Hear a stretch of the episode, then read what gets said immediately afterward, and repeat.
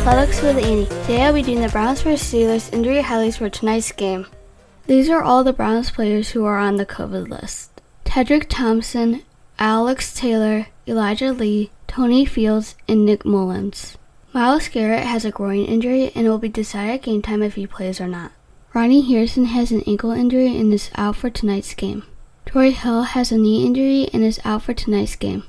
Kareem Hunt has an ankle injury and is questionable for tonight's game, but he did not participate in Thursday's practices and had limited participation in Friday and Saturday's practices. Malik Jackson has a knee injury and is questionable for tonight's game, but he did not participate in Thursday's practice and had limited participation in Friday and Saturday's practices. John Johnson has a hamstring injury and is out for tonight's game. JC Tretter has a knee injury and is questionable for tonight's game, but he had limited participation in Thursday's practice. He did not participate in Friday's practice and had limited participation in Saturday's practice. Mack Wilson is not injured but has a personal issue, so he's out for tonight's game.